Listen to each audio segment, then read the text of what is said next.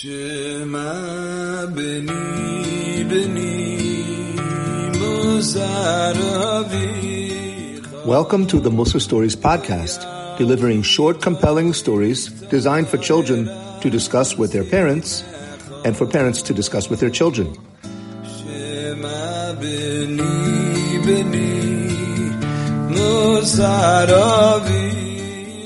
Hello, children, and welcome to Musa Stories. The principal of the Cheder has called for a special assembly. All of the boys are in the dining room. The principal has a stern, serious look on his face. He says, Boys, I have called an assembly before the next recess to explain to you all a new school rule. No playing kickball against the school wall. We just had all of the broken light fixtures replaced. It costed us a lot of money. Boys have not been careful enough to kick the ball low under the fixtures, and most of them were knocked out from the ball playing. From now on, use only the wall that was built for playing at the handball court. You know, the one on the other side of the football field? Is that understood? Any questions? No? Okay, dismissed. And with that, all of the boys went out to play. Fine, good. End of chapter one. Chapter two goes like this. You are now in the classroom, and the Rebbe is teaching Parshas V'Zos HaBracha.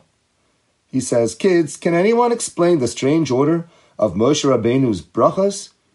Here he's coming to bless each Shevet, and look, Ruvain's first, okay, he's the oldest. Then Yehuda gets a bracha? He was born fourth. Okay, Levi third. That could make sense. But why skip Shimon? And then Binyamin? Yosef? Zvulun and Yisachar? Then Gad, Dan, Naphtali, and Asher? What's the order here? And can anyone find Shimon? His Shevet doesn't appear at all. Where's his bracha? We have a lot of explaining to do, kids. But for this lesson, I'll explain why Moshe Rabbeinu could not separate Ruvain and Yehuda. No way. Ruvain and Yehuda must stay right next to each other, and they deserve to be the first ones to get Moshe Rabbeinu's bracha, because this is the mitzvah that Ruvain and Yehuda had. They both admitted their guilt. That means Ruvain and Yehuda had both done a similar avera separately. That's okay. Tzaddikim sometimes do averas as well. But to step up and announce, it was my fault. I sinned. In a case that no one else knew, so they could have kept quiet. That is a mitzvah, a hard mitzvah, because it's embarrassing. And now, class, I'll tell you how it happened. First, with Ruvain. As you know, he was Leah and Yaakov's firstborn son. But Yaakov had other wives, and Yaakov's main wife was Rachel. And there was also Bilhah and Zilpah. Where does a man with four wives live? He takes turns visiting each one. Each wife had her own tent where she kept her furniture and she raised her own children. Yaakov showed that Rachel was his main wife by keeping his own furniture in Rachel's tent. But then Rachel died, right? Remember? While she gave birth to Binyamin, Rachel died suddenly. So she doesn't need a tent anymore. They folded up Rachel's tent and they put it away. But what about Yaakov's furniture? Now, where will he keep his furniture? Yaakov decided to move all his furniture into Bilhah's tent. Maybe because Bilhah, Rachel's maid, was going to be raising Rachel's babies, Rachel's children, Yosef and baby Binyamin. Who will take care of them? Bilhah will. But Bilhah wasn't a full wife to Yaakov. Ruvain thought his mother Leah would feel ashamed to be only secondly important to Rachel's maid. It was hard enough for Leah to feel second to Rachel herself. But now Rachel's gone. Ruvain didn't ask first. It wasn't his business. But he went and he removed his father's furniture from Bilhah's tent and he put it into Leah's tent. This was an Avera. And Reuven almost lost the right to be one of the holy Shvatim. But he was feeling bad about his wrong deed. Just he couldn't get up the courage to admit it until the story happened with Yehuda. A little while later, Yehuda did an Avera. It wasn't really an Avera. He married Tamar without realizing that it was Tamar. She wore a disguise. Hashem really wanted Yehuda to marry Tamar. But Yehuda thought that she was someone else who he was not allowed to marry. In his mind, Yehuda was doing an Avera, and no one knew about it except for Tamar. People knew Tamar was married because she was going to have twin babies. So everyone knew that Tamar was married. But to who? Finally, Tamar asked Yehuda to admit it because she didn't want to embarrass Yehuda. We spoke about this in Pashas Vayeshev, how good Tamar was. But now it's time for Yehuda to shine. And yes, Yehuda got up the courage in front of all of his students and all of his family and friends, and he admitted it.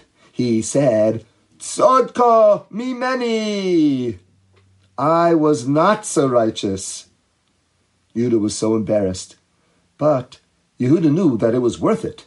A very great mitzvah to admit that you made a mistake. So now Ruvain heard it. Ruvain thought, What? Yehuda could have saved himself from shame, and there he goes taking the blame for something wrong he did in public? Wow, he's my little brother. If Yehuda can do it, I can do it too. And Ruvain then stepped up and said, Bilbalti Yitsui Ovi! I messed up my father's furniture. Hashem was watching down from Shamayim and was so proud of these two tzaddikim. They admitted their sins. And because of this, Ruvain remained the first of the twelve Shvatim. And Yehuda, because of this admitting, got the zchus of having Malchus Beis David come from him. That's King David's family, all the way down to the righteous Mashiach. They all come from Shevet Yehuda. And Hashem told Moshe Rabbeinu that when he comes to bless the Shvatim, do not separate Ruvain and Yehuda. So that's the explanation of why Yehuda's bracha comes right after Ruvain's. That's what the Rebbe explained to the boys in class. And now, time for chapter 3. So you went out for another recess with your friends and your kickball. One friend forgot and started kicking the ball against the school wall.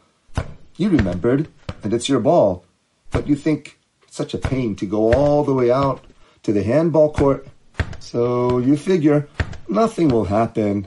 We'll play kickball here against the school building for a little while. And with that, you kick the ball. A hard one. Uh oh. There it goes.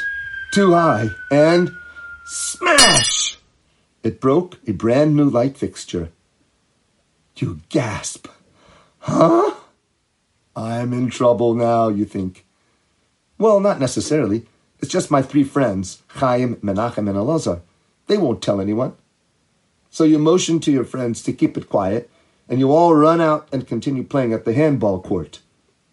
But after recess, when you all file back into the classroom and settle down, the principal walks in.